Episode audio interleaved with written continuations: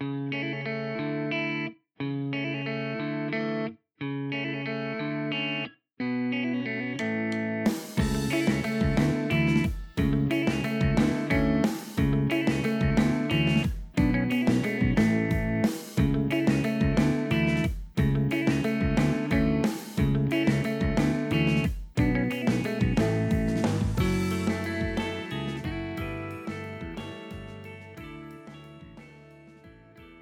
あこあこんにちは、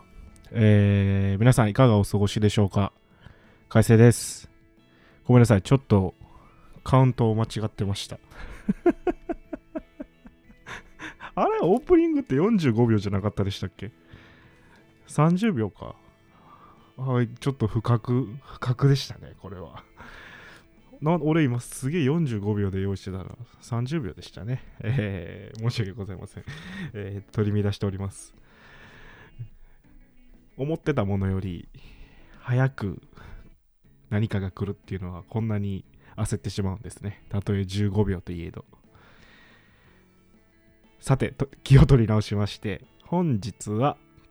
静岡県の地図帳の見方です。なんなんか僕は15秒が足りないだけでこんなに足りないんじゃないか。足りないわけでもないのか、えー取り乱すと、えー地図帳を開きました。56ページです。何の地図帳か。誰にも言っていないのに。56ページですっていうのもおかしいですけど。人口は370万人。結構大きな町だなというふうに静岡県を僕は思います。で注目はこっち。面積が7777.42平方キロメートル。まあ点42はもういいでしょう。7777平方キロメートル。7のゾロ目ですよ。なんかいいですね。スロット回しに行きたくなっちゃいますね。こういう静岡県のデータを見ると。愛知県長野県山梨県神奈川県に面しておりまして、まあ、太平洋側に位置する都道府県です。中部東海地方の太平洋側、まあ、愛知と神奈川に挟まれるような形。地理の授業で静岡っていうのは結構最初に語られるんじゃないでしょうか。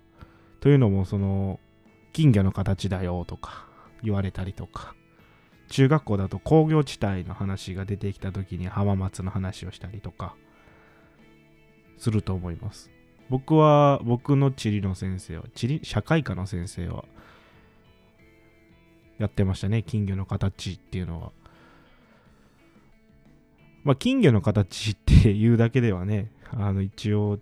地図帳ポッドキャスト、地理系ポッドキャストとしては言葉が足りないかなと思うので、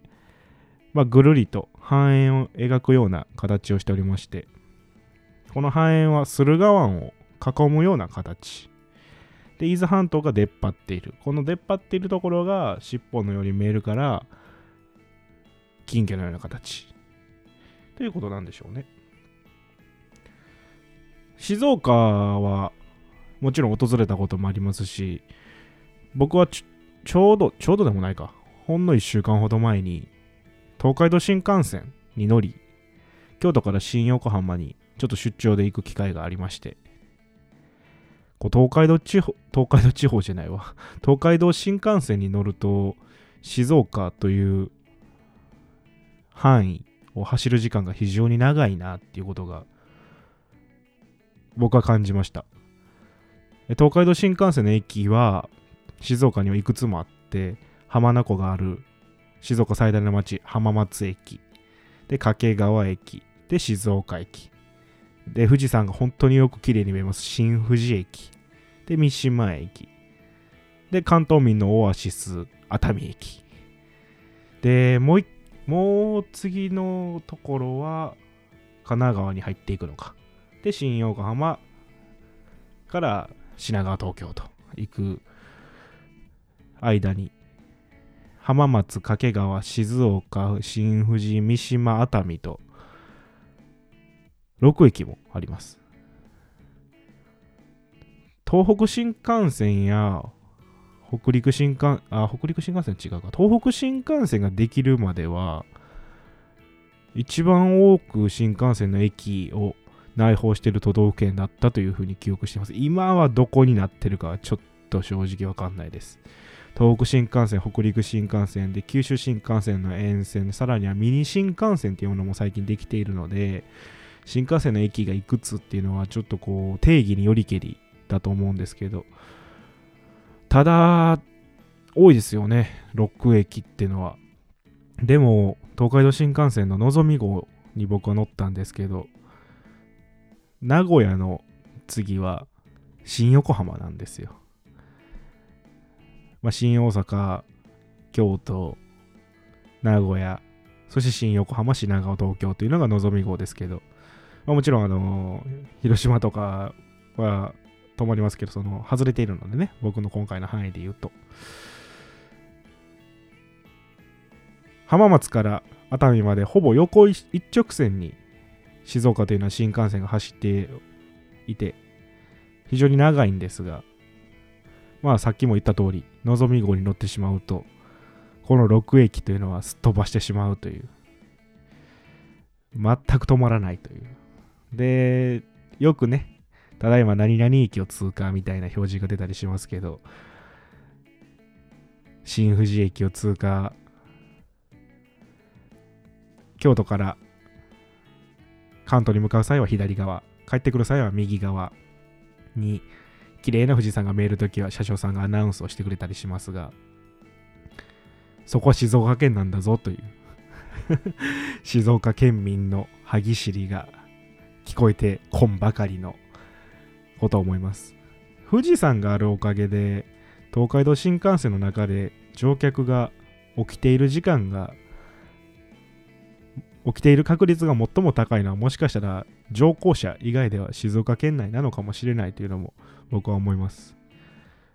日本人ってのは不思議なものでやっぱり富士山が綺麗に見えると目に焼き付けておきたい。写真に残しておきたいと思うものなのかもして思うものなのかもしれないんですけど天気がいい日は新幹線乗っていくとパシャパシャパシャパシャ。ていう音が聞こえますよね。パシャパシャっていうのもなんか昔の携帯。昔のカメラみたいですけどパシャリっていう音がね。あのスマートフォン独特の。こんな風に新幹線乗った際はね、えー、富士山が見えますけど、実はあなたがいる場所は静岡県なんだよってことを思い出していただければ、いささか静岡県民の歯ぎしりもマシにはなるんじゃないかなと、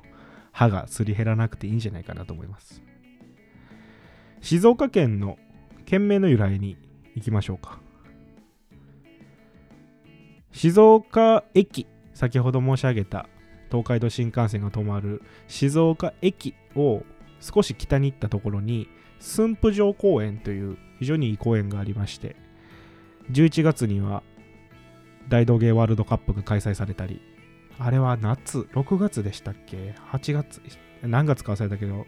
静岡静岡祭りっていうのが行われたりする。僕はよくあの大道芸が大好きなのであの大道芸ワールドカップに訪れたことも2度あるんですけどあのよだれを垂らしながら一日中大道芸を観覧していたという。でそのそういったものが開催される駿府城公園の北西に静畑山という山があります県内にあ市内に飛び出したような山なんですけど地図で見てもらうと分かりやすいと思います。おそらくですけど、県地図だと分かりにくいので、おそらく拡大地図じゃないと場所というのは確認しにくいと思うんですけど、静岡の、えー、静岡駅を探してもらって、その上に駿府城公園という、まあ、お城なので堀がある四角いところがあって、その本当に北西ですね。えーそこに静畑山がありますでこの静畑山に静畑ヶ丘という丘があってこの静畑ヶ丘を由来として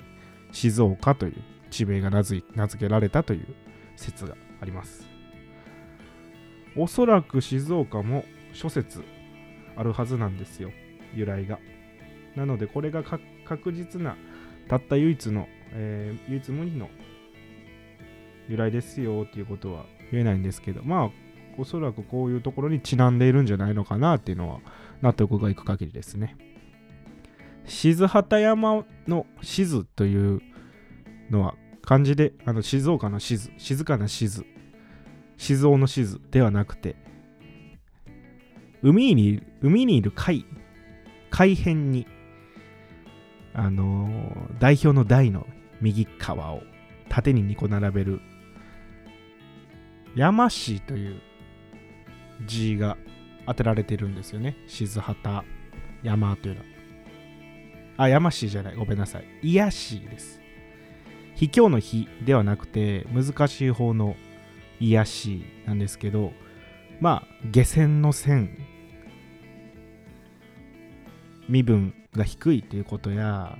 下品であること、品が悪いこと、まあ、汚いこと、粗末なこと、みすぼらしいことを表す感じですけど、まあ、今説明した通り、あまりポジティブな感じではないし、ポジティブな意味が含まれていない。なので、それを静かな丘という風な感じに変化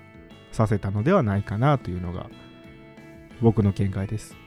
なぜこの山が、静畑山が、そしてそのような意味を持つ漢字が名付けられている静畑山の静畑ヶ丘というところが静岡県の由来になったのかというのははっきりとした理由は先ほども言った通りわからないんですけどこの静畑山の付近には古墳や神社っていうものが多く残っておりで先ほども言った通り駿府城公園お城もあったわけですからおそらく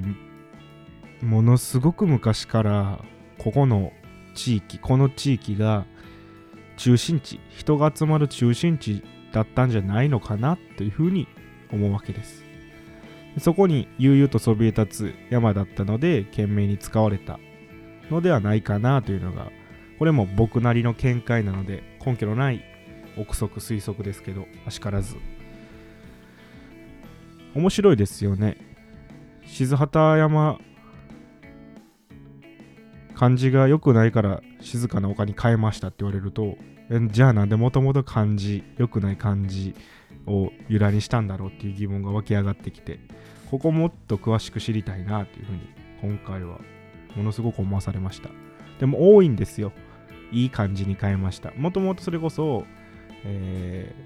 ー、綺麗な漢字から地名をつけることもあるんですけど昔はこんな風に言われていてね。